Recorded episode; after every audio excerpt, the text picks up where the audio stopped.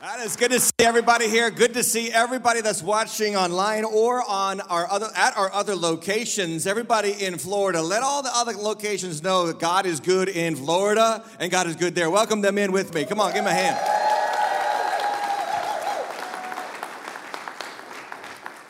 All right, is this going to work or is this not going to work? I'm trying to get something done here. There, no, it's not going to work. We're almost there.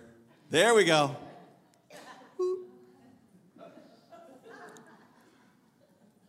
Good morning. How does it feel to have a light on you for once? There we go. Ooh, this is nice. I like this much better. Oh, there we go. Take it out of your eyes. I hold in my hand a flashlight. And I want to make a point on this flashlight today that is really illustrative of what we talked about last week at other locations, but this two weeks ago, if you were here in Apollo Beach, we talked about the gospel. And we talked about keeping the gospel clear. And, and one of the main themes about the gospel, the message of Jesus Christ, is that the Bible is not about us, the Bible is about Jesus. That there is a message that God has spoken into the world. You know, the scripture says that in the beginning, God said, Let there be light, and there was light. And the light shined in the darkness, and the darkness did not overcome the light. Isn't that good? And every person here that knows Jesus knows Jesus because of that message of light. But like this flashlight, the gospel oftentimes can get clouded. It can get distorted. It can get things in the way of the gospel. Sometimes, sometimes the preacher can get in the way of the gospel. How many know what I'm talking about here? Sometimes we can get in the way of the gospel.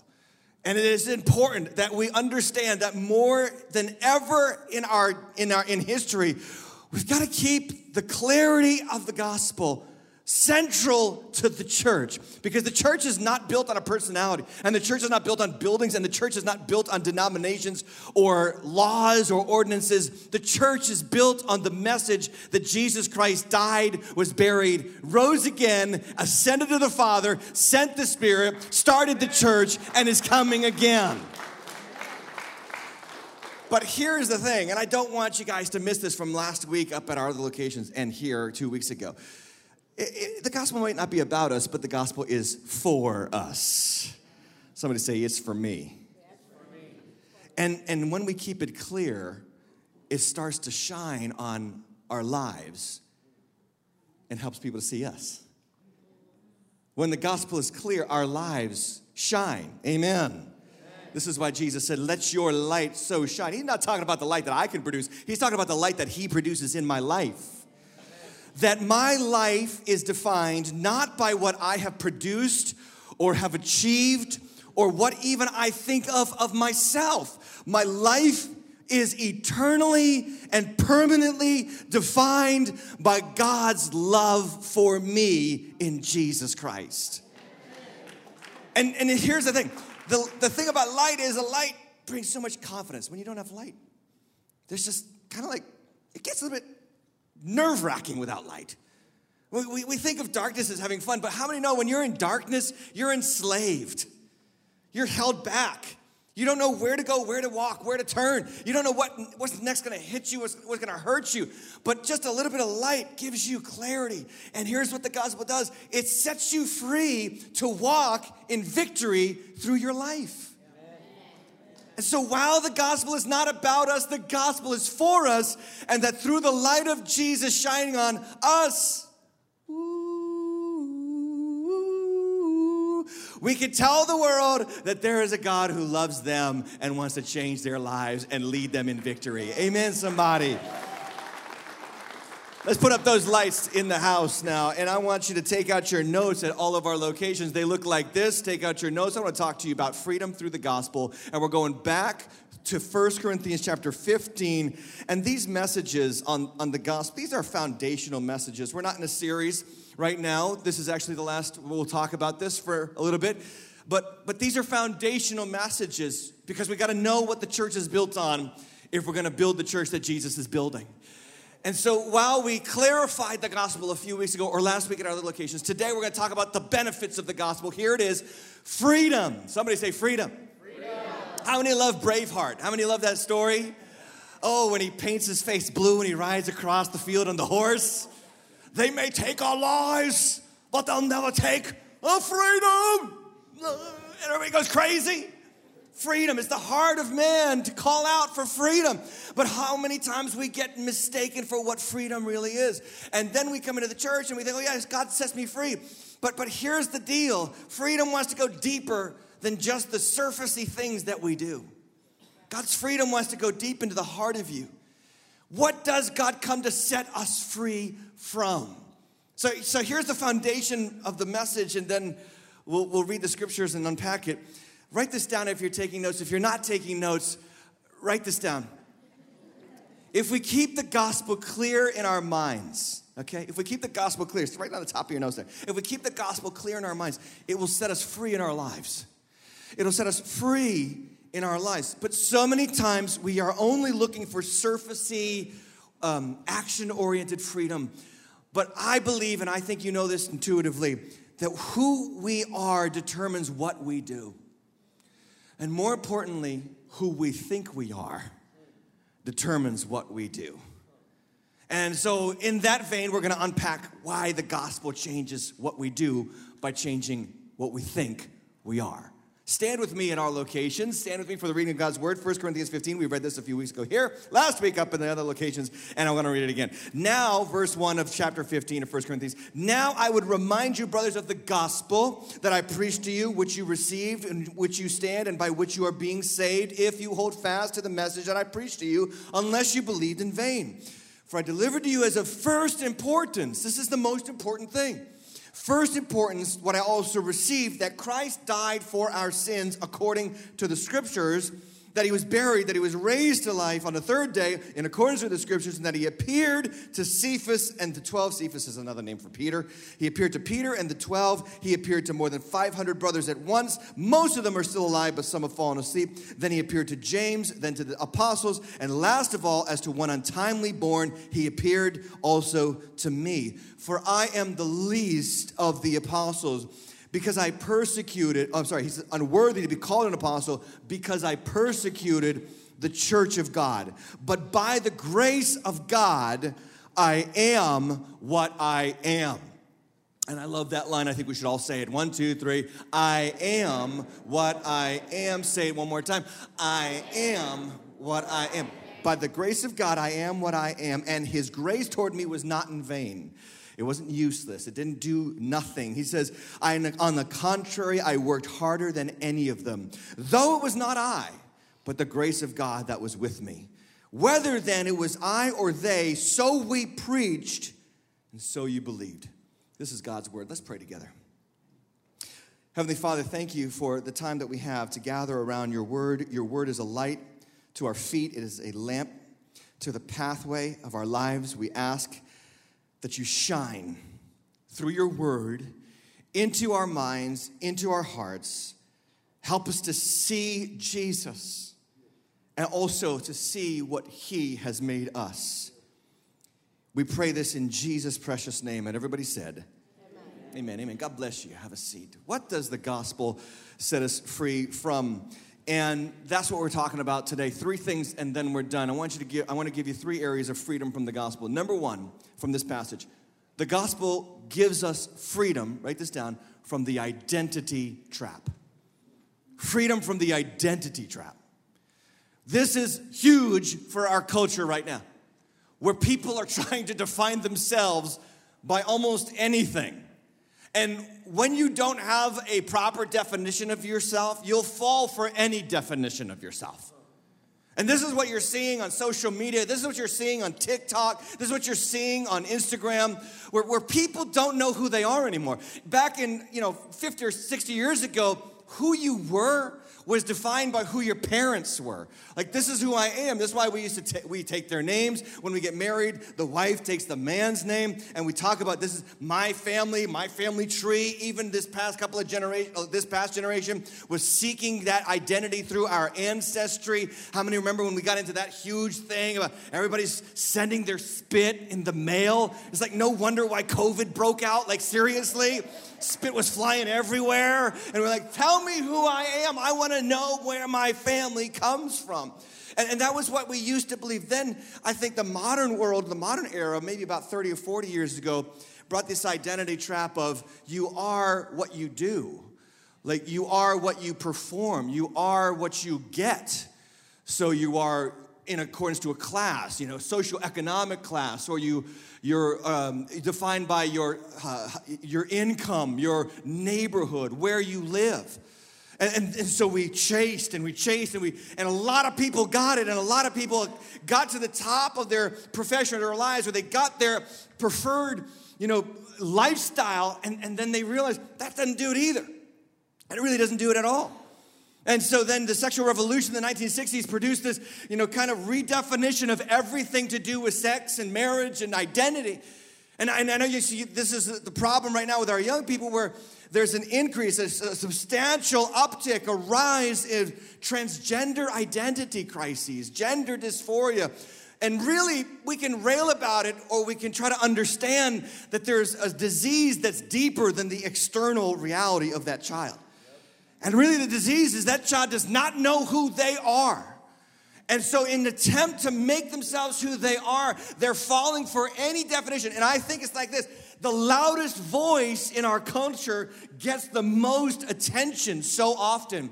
That's why we need to amplify more than ever before the message of Jesus Christ that undermines every other identity that people or you want to put on your life. That the gospel undermines the identity that you are who your parents were. That might not necessarily be true, and you might not want to be who your parents were or that the message of what you get is who you are. Man, sometimes what you get is not what you expected it would be when you got it. And, and so the gospel doesn't define us on what we have and what we produce. And then, most importantly, the gospel does not define us on what we feel inside. Because again, I sometimes feel terrible about myself, and sometimes I feel guilt and shame and fear. But those things are temporary. The message of the gospel is eternal and unchanging and never ending that God loves me and sent his son to die for me and brought me into his family and now defines me according to his grace and not my world or my own preferences. That's the, that's the power of the gospel. It sets me free from seeking every identity in so many other things. And this is what Paul unpacks for us here in 1 Corinthians 15. What, what does he say when he's talking about his conversion experience? Actually, when he's talking about himself. And this is one of the things about Paul that you constantly see is that every time Paul the Apostle talks about himself, he has no problem telling you that he's the worst. he has no problem telling you that he's the last or the least or the most unworthy. Look, look at the passage again, verse 8. He says, Last of all, as to this, he's talking about when Jesus appeared to everybody after he rose again. He says, Last of all, I'm the, I was the last one that Jesus showed up to. I wasn't the first, I wasn't with the 12, I wasn't like third, I was last. And then he says this word, as one untimely born. Hey, let me just give you a little Greek word study of that word. It actually refers to miscarriage. It's the ancient Greek word for miscarriage. He's like, I'm like a miscarried baby. What is a miscarried baby? A miscarried baby, and forgive me if you've been through the pain of this, I don't mean to stir up any feelings, but let me just unpack what he's trying to tell you. Is what he's saying is, I didn't have the full privileges of, of full development like the rest of the apostles and followers of Jesus. I was, I was not there. I didn't walk on the, I, didn't, I wasn't on the boat when he walked in the water. I wasn't there when he raised the dead or healed the sick or cast out. I didn't see him do any of that stuff. I didn't have the chance to have that. I was untimely born. I was miscarried. And then, and then he says, verse 9, for I am the what? Next word, everybody. The least of the, I, just, I don't care about being important. The next word, unworthy to be called an apostle. I don't need to give you my resume. I don't need to defend my identity to you. I, it's not about that because I persecuted the church. I wasn't even seeking Jesus. He came and sought me and found me. And you know, listen, this is important for you to understand right now, especially in this generation. That when you know who you are in Christ Jesus, you do not have to fight for your own identity and importance in this culture. Gospel sets you free from that. The gospel sets you free from trying so hard to impress others, trying so hard to put your best face forward. Like, I don't know if you know this about some of the phones that are out today, but they have the automatic face filter on. Did you know this? The automatic face filter, it takes away all of your grossness. You know what I'm saying? It, it, it, softens the light and it makes your face look like you're 20 and no pimples. Like, seriously, like everybody's dream. And you actually have to go into the settings and you have to undo the face filter. You have to notch it down to zero. There's like several levels. It's like level one for, you know, people who are mildly attractive, level eight for a lot of other people, if you know what I'm talking about.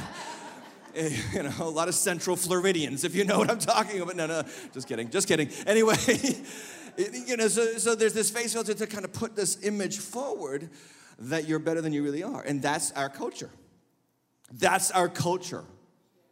Put your best foot forward. You know, uh, believe in yourself. Uh, tell others what you have done. Brag about it. Post it. Uh, storybook it. This is who. This is what makes you you. It's a search for identity. What Paul says is, once Jesus got a hold of me, that was eliminated. Go to Philippians 3 if you want to in your Bibles, but I'll just kind of give you the synopsis. In Philippians chapter 3, Paul's writing to another church and he says, Before I was in Christ, man, I was doing the best of all of my peers. I was advancing in school beyond them. I was studying under the most important rabbi of the day. I was a Jew, but I wasn't just a Jew, I was a tribe of Benjamin Jew. Uh, the tribe of Benjamin is where the first king of Israel came from. His name was Saul. Interesting, Paul's name was Saul before Christ. And, and, and, and there's a de- definition of Saul's life that he was head and shoulders above everybody else. And so, Paul, who was Saul, was trying to live up in reputation and in, in presentation to what Saul represented in the ancient world. He was trying to do in his generation. Like he was trying to be the best trying to be important, trying to have everybody look up to him. And he says, But the moment that I met Christ, all of that stuff reputation, image, importance, putting myself up there, advancing beyond everybody else all that stuff became rubbish compared to knowing that the God of the universe loved me and saved me. And that's how you know, like, that's how you know the gospel is clear. Because the gospel comes and wipes out all the stupid things that you think make you who you are. And it defines you by what God has done for you. I'm defined not by what I've produced, but, why, but, but, but, why, but by what God has produced for me.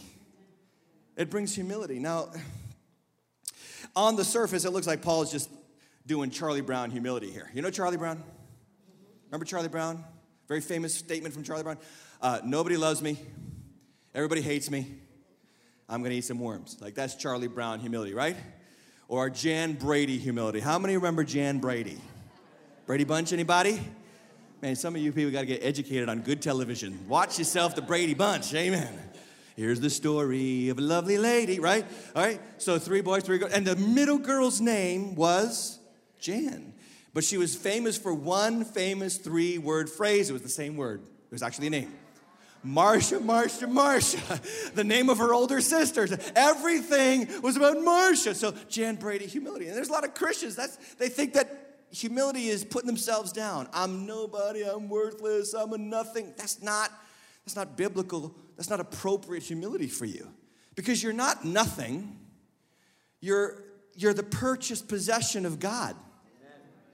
You're, you're not a nobody. You are now named by your Father in heaven. Did you know Revelation says that God's to give you a name that no one else knows? At the last day, at the resurrection of the righteous, He's going to give you a new name. So if you don't like your present name, good news, God's got a new name go, going for you when you get a new body. Hallelujah. He knows you. He's going to name you. He's going to identify you. Here's what appropriate humility is. I want you to write this down. Appropriate humility embraces the place God put you and the timing of God choosing you. Like, this is what humility, this is what Paul's saying. I, I, was the last, I'm unworthy, I didn't walk with Jesus, I persecuted the church. And here's the deal I can embrace that. I can embrace what I'm not in light of what other people are because I know that even if I seemed to be these things, God had a reason for it. God had a purpose for where and when He put His hand on you. God had a, an idea of what He wanted for you before you even knew you wanted Him. And some of you, this is so important because you got to let go of the past that you define yourselves by. You gotta let it go. You gotta stop saying, I wish I never went those places. I wish I, I can't tell you how many times I talk to people and they say, I wish I never went into the bar that night that led to that thing that got me into this mess. And they define themselves by that one thing, that one moment, and they are always looking over their shoulder at their past, thinking, have, could, I, could I just go and do it over again? Could I go and undo it? Could I not have this life? And Paul's like, that doesn't matter anymore. It doesn't matter because here's what God has an awesome way of doing. He uses the things of our past, the good, the bad, and the ugly, to produce something beautiful for the sake of Jesus. And some of you got to look at your past, you got to say, Thank God he brought me through that and he brought me to where I am. I got a guy up at our North Attleboro location. The first time I ever met him was in prison. I went to the prisons, I still do, and I went and I preached, and this guy came up to me. He was actually running the chapel, but he was a prisoner. And I said, When you are out of here, come to my church. And he's like, I don't know if I'm worthy. I said, It's not about what you know. It's not about what you think about you, it's about what God has done for you. You got to come. He came, he started serving. He found a girl, he's getting married to the girl. He's serving in the church. He's going to be part of our leadership program, hopefully one day. And oh, by the way, he's in the divinity program of Harvard University right now. And he's going through education to better himself and know the Lord more. And uh, one day, maybe he might be preaching to you, but that's the power of the gospel. And I said to him, God's going to take all that stuff that you think was worthless, he's going to repackage it and reuse it. You know, who God is? He's your grandma who uses the leftovers from Thanksgiving dinner to make into a casserole that's better than a Thanksgiving dinner. Hallelujah. That's who God is. He takes the chicken leftovers and the stuffing leftovers and the mashed potatoes and he puts it all into one pot and then he puts the, the onion strings on top. How many know you got to have some onion string? Puts it in the oven. In the oven of his grace, it comes out and it's a blessing to everybody. Some of you got to give. Some of you got to give your broccoli to God. Hallelujah. You got to give your leftover mashed potatoes to God. You got to say, God, just take it. Make it what you want it to be. I want you to write this down. You don't have to be saved long to be used greatly. Paul's saying, I'm not, I'm not the, I'm unworthy to be called an apostle, but, but it's the grace of God. I'm not worthy to be up here today to preach to you, but it's the grace of God. Some of you, man, this is why you don't serve in our church because you don't think, I'm not good enough. Well, no, duh, dummy. That's why Jesus died for you because he knew you weren't good enough. And he's going to take people who aren't good enough to glorify his name. In fact, he specializes in doing that. Which leads me to point number two. Write this down. The gospel gives you freedom from the performance trap. So, the identity trap, who I am, but the performance trap, what I do and how I do it. The performance trap is huge today. It swallows us up in a never ending cycle of trying to accomplish things that we can look at and say, that's what I am now. Look at the house I've built. Look at the family I've uh, raised. Look at the children that I have. Look at the pastors do this all the time. Look at the church that I'm building. Or, or, or, or look at my looks or look at my outside. The performance trap, always trying to keep up with the Joneses, keep up with others. And the performance trap puts you on the, the never ending hamster wheel of life. It never stops. You just, you just run, run, run, and it just never stops. Can anybody ever get to that point where you're like, man, another day of doing the same thing? Another day of just trying my best to put my best foot forward and make people think I'm better than I really am. And Paul's like, that, that's, that's not what God wants for you. Here's what he wants you to do He wants you to rest in the grace of God which is his performance for you. What did Jesus say on the cross? He said seven things, but one of the last things that he said was, It is finished. It is fi- the work, the performance to make you what he wants you to be is done, completed, paid in full, tetelestai in the Greek. You are, you are, your, your, your works are responsive from that they are not determinative to get that. In other words, you rest in His finished work and work from that. God's eternal grace toward you. What would your life look like if, if you knew that God could never love you more than He does right now or less than He does right now? What, what would your life look like if you really internalize that?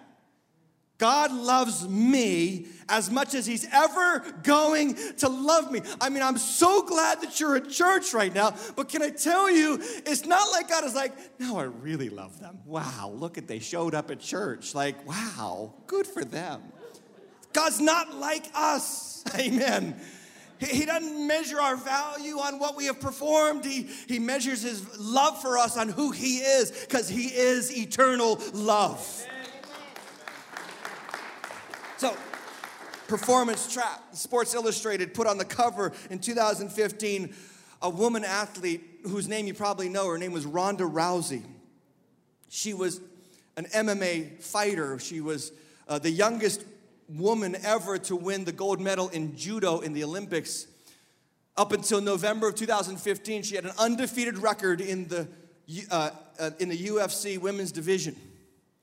But in November of 2015, she got beat and she got beat bad.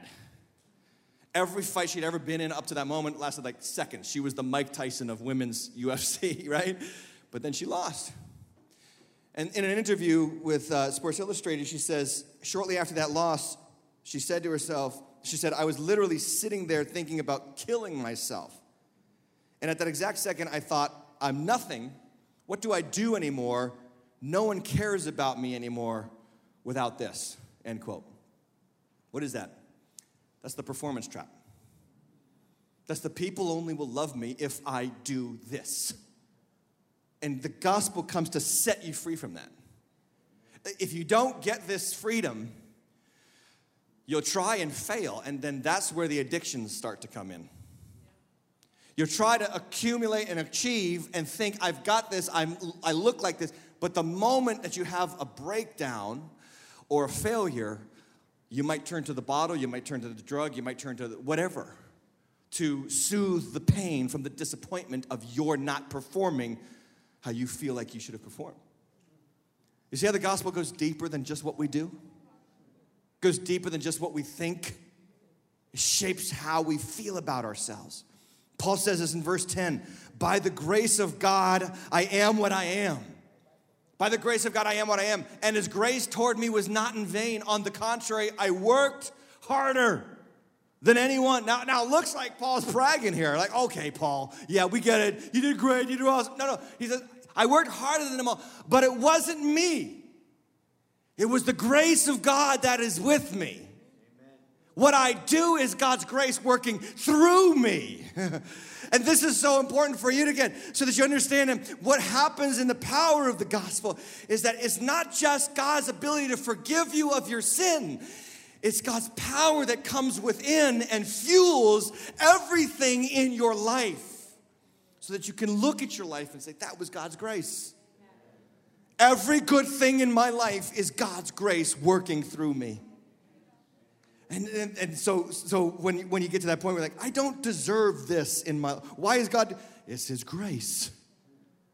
And this should redefine so much for you about grace. Again, not just His ability to forgive you, that's, that's just half the deal. His ability to fuel you, to empower you. So write this down so I know you're getting it. The gospel empowers and assigns. The gospel empowers us to do what, what he wants us to do, and then it assigns us to the things that he's assigned us to do. And some of you need to hear this. Every single person listening to me, if you're a follower of Jesus Christ, you have a, defi- a divine assignment right now. You do. You do. Just everybody turn to your neighbor and say, Yep, even you. Okay, just, yeah, yeah, yeah, yeah. Every single person who's born again of the Holy Spirit through Jesus Christ has an assignment. I give you for uh, Romans 12, 3, for by the grace given to me, Paul's saying, uh, God's grace is helping me say this. I say to you, don't think of yourself any more highly than you ought, but think of yourself with sober judgment, each according to the measure of faith that God has, what's the word, everybody? Assigned, right? And then he says this, for as in one body we have many members, and the members do not have the same function. Verse 6, having gifts that differ Next words, according to the grace. You have a gift. I, I love the fact that he's like, some of you have gifts. No, no, everyone has a gift. Every Christian has a gift. What we have to do is we have to stop with the flashlight gifts. And what I mean by that is the gifts that are like on the stage. I thank God for the stage ministry of the church, but it's just one of the many gifts that God has given to the church. I thank God for worship leaders and singers and musicians and all that kind of stuff. Thank God for preachers. Amen. That was your chance and you failed. Okay, anyway. but I thank God for the people who are teaching our kids right now that they matter to God. That's a gift. How many know you need extra grace to do that gift? Praise Jesus. how, how, many of you are thankful for the gift of the guy who can build a business and, and employ others and then run that business according to scripture and not just chasing the almighty dollar? Right? I think we need more Christian CEOs. Amen. I, I thank God for the gifts of people who can go into public schools today and teach and not fall for all the indoctrination and nonsense, but stand in the gap and maybe for just a few kids to see that there's another way to live that Jesus defines and not the world. Like, I thank God for that gift. That's the gifts that God has given to the church. I thank God for people, men and women, who can stay home and raise children and tell them that they love them and raise them to fear the Lord. Like, that's a powerful gift. And this is why Paul says, having gifts that differ. Your gift is not my gift, my gift's not yours. It's okay, but it's the gift that God has given me through His grace. You say, I don't know if I have a gift. I'm telling you, you have a gift. 1 Corinthians chapter 3, verse 10. According to the grace, again, according to the grace of God given to me, like a skilled master builder, I laid a foundation. Someone else is building on it. Let each one take care of how he builds. In other words, I only did what I did, Paul says, because of the grace that God poured upon my life. We're in 1 Corinthians. We're in 1 Corinthians chapter 15. But if you back up to 1 Corinthians chapter 2, Paul tells about when he first came to the church in ancient Corinth. He says in verse 3, he says, I was with you in fear and trembling, in weakness. This is Paul the Apostle. He's like, I showed up at your church. I showed up at your city, but there was no church yet.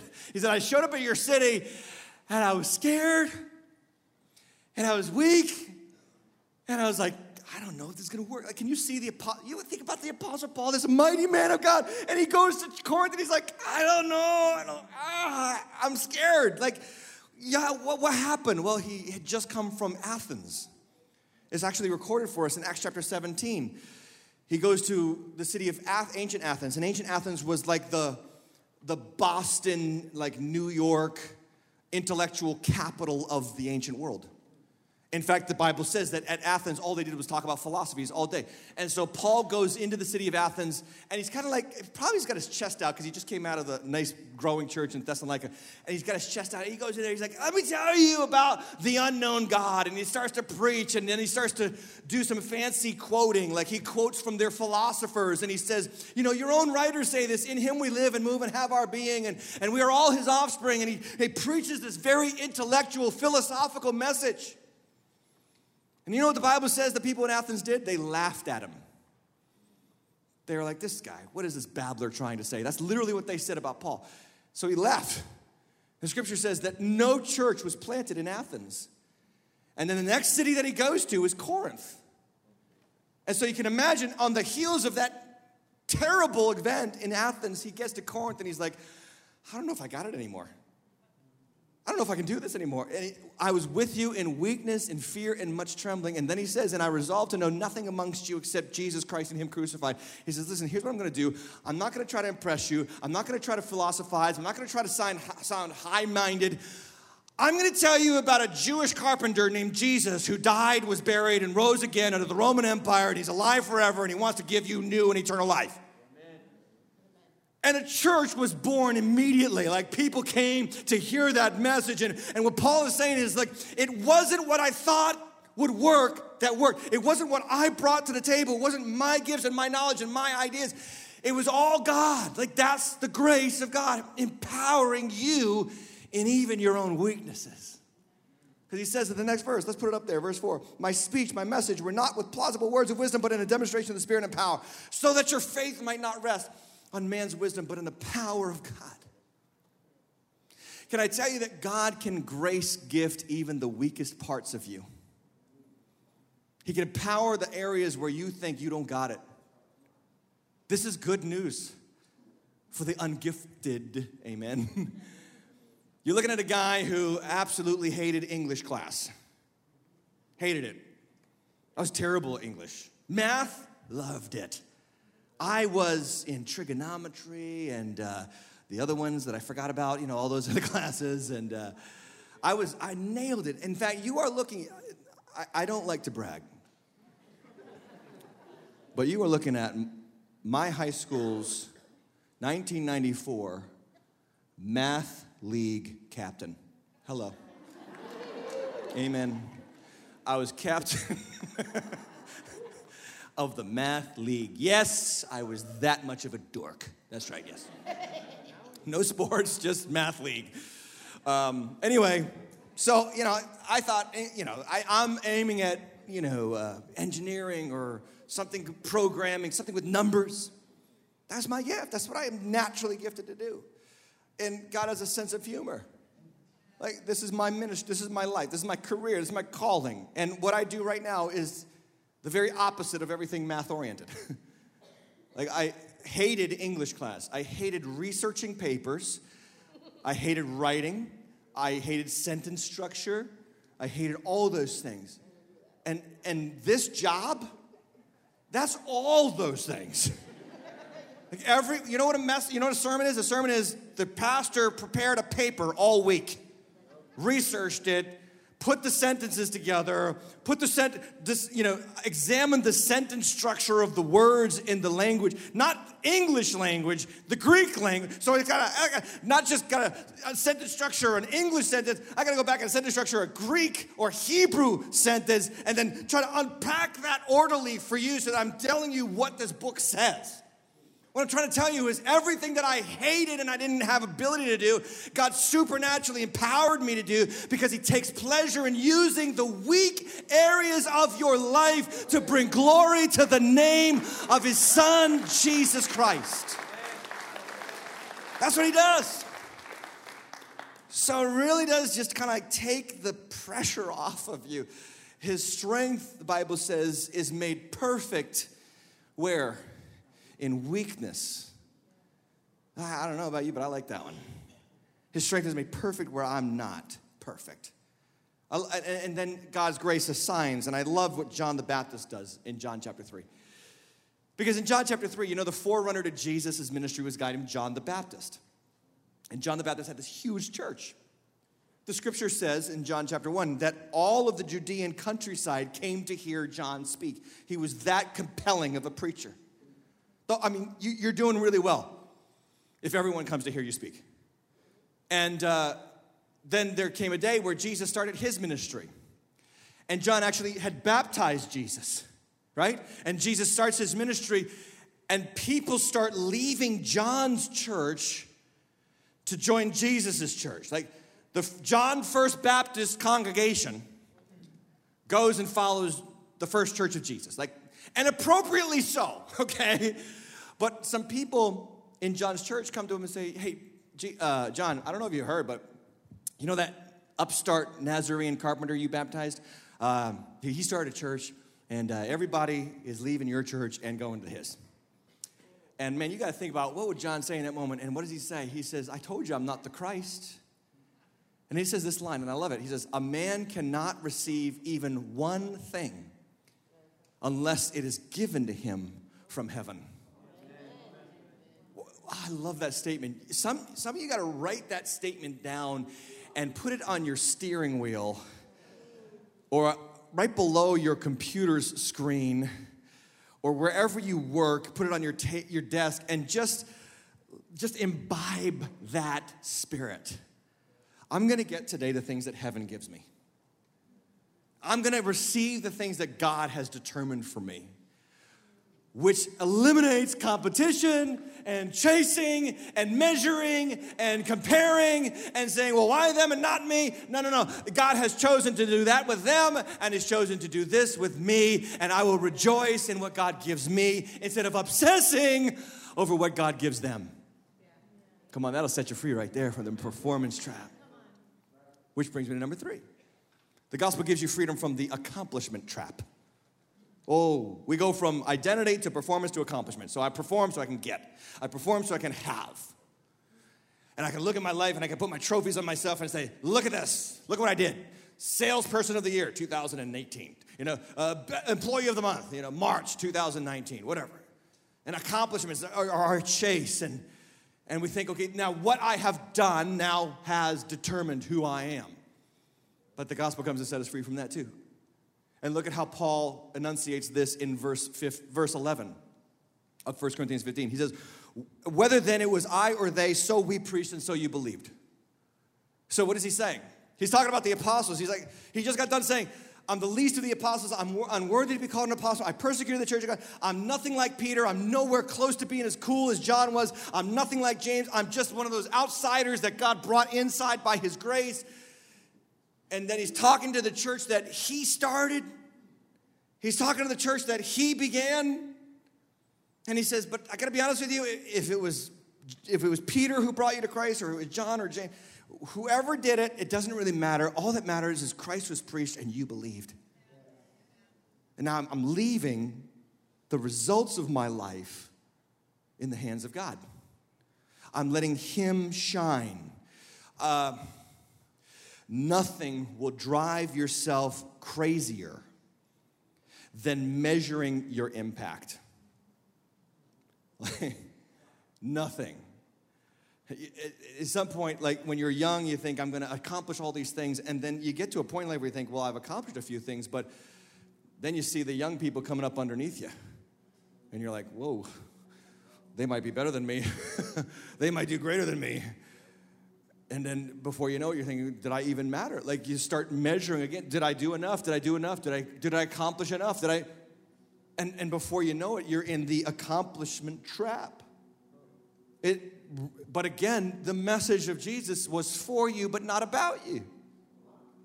You're just a link in the chain. I'm a link in the chain of God's amazing grace. People came before me, people will come after me. It's not about me, it's about Him. And, and, and, you know, as a pastor too, we do this all the time, but Christians do this. And I can tell you about my, uh, only my stories because I'm intimately familiar with them.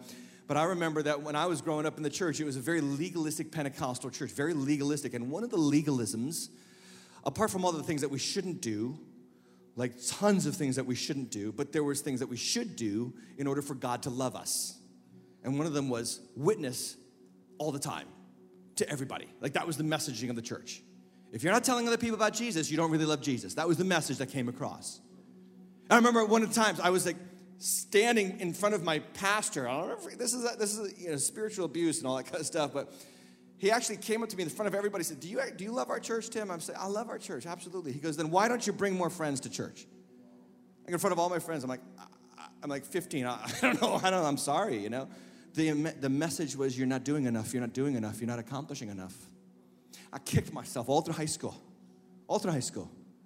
So I went to Bible college because I felt that the Lord had called me to ministry, so I went to Bible college and studied the Bible. Freshman year comes, and I get a letter from a girl that I, that I graduated high school with. She wanted to keep up with me. And I remember this girl, and was, this is a girl that I asked to the prom, and she said no. So this was not a very smart girl. but she wanted to keep up with me anyway. So I, I, I remember like, this is my chance. Like, okay, I'm just gonna unload on her about Jesus and about following Jesus. And I'm like, I'm so sorry I didn't do enough in high school to tell you about Jesus. This was my letter to her. And so I'm going to tell you all about Jesus. He loves you. You need to say. And I even wrote down, I even wrote the Lord's Prayer in the letter. I said, here, pray this prayer. Dear Jesus, come into my life. Be my, I mean, and, and signed Tim, put it in the mail. And I said, I will never hear from that girl again. And I got a letter about a month later. And I'll never forget that, man, this letter set me free. I opened it up and she said, Tim, thank you so much for your letter. And I'm paraphrasing, I didn't keep it. Um, but she said, Thank you so much for your letter. Everyone in high school knew that your faith was that important to you.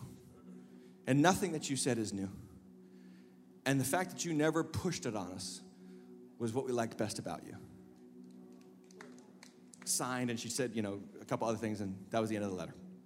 Set me free. I didn't, I didn't have to perform. I didn't have to live up to that pastor's expectation that I wasn't doing enough to grow his church. I was saved by God's grace. And I was loved eternally. And nothing I do or don't do changes that. Period. Full stop. This is the sermon in a sentence. The gospel sets us free from foolish identities, endless rivalry, and meaningless measurements. We are who we are by His grace and not our works. I, I don't know who needs to be set free today, but this is what the Lord wants to do in your life. He wants to let it you find your freedom fully and finally in Him. And if I'm doing my job as I should, then this is all we should see today. Let's put the lights back down. This is all we should see. The light shined in the darkness, and the darkness did not overcome it. Would you stand with me at all of our locations? And I want to ask you, right where you are in this moment, do you know Jesus? Do you love Him? Do you have a relationship with God through Him? Because His message to you is fixed in the heavens. It's the power of God into salvation. He, he so loved you that He sent His Son to die for you so that if you believed in Him, you would not perish but have everlasting life. But the linchpin of this whole deal is you have to say yes to it. That's it. You have to say yes to it. Not your parents or your grandparents or what church you were raised in, you. So, right where you are, I want to give you a chance to say yes to Jesus, right where you are, with every head bowed and every eye closed. If that's you, would you repeat after me? Say, Heavenly Father, today I surrender my life to you. I ask Jesus, forgive me of my sins. Be my Lord and Savior. I ask you, lead me, guide me. In Jesus' name.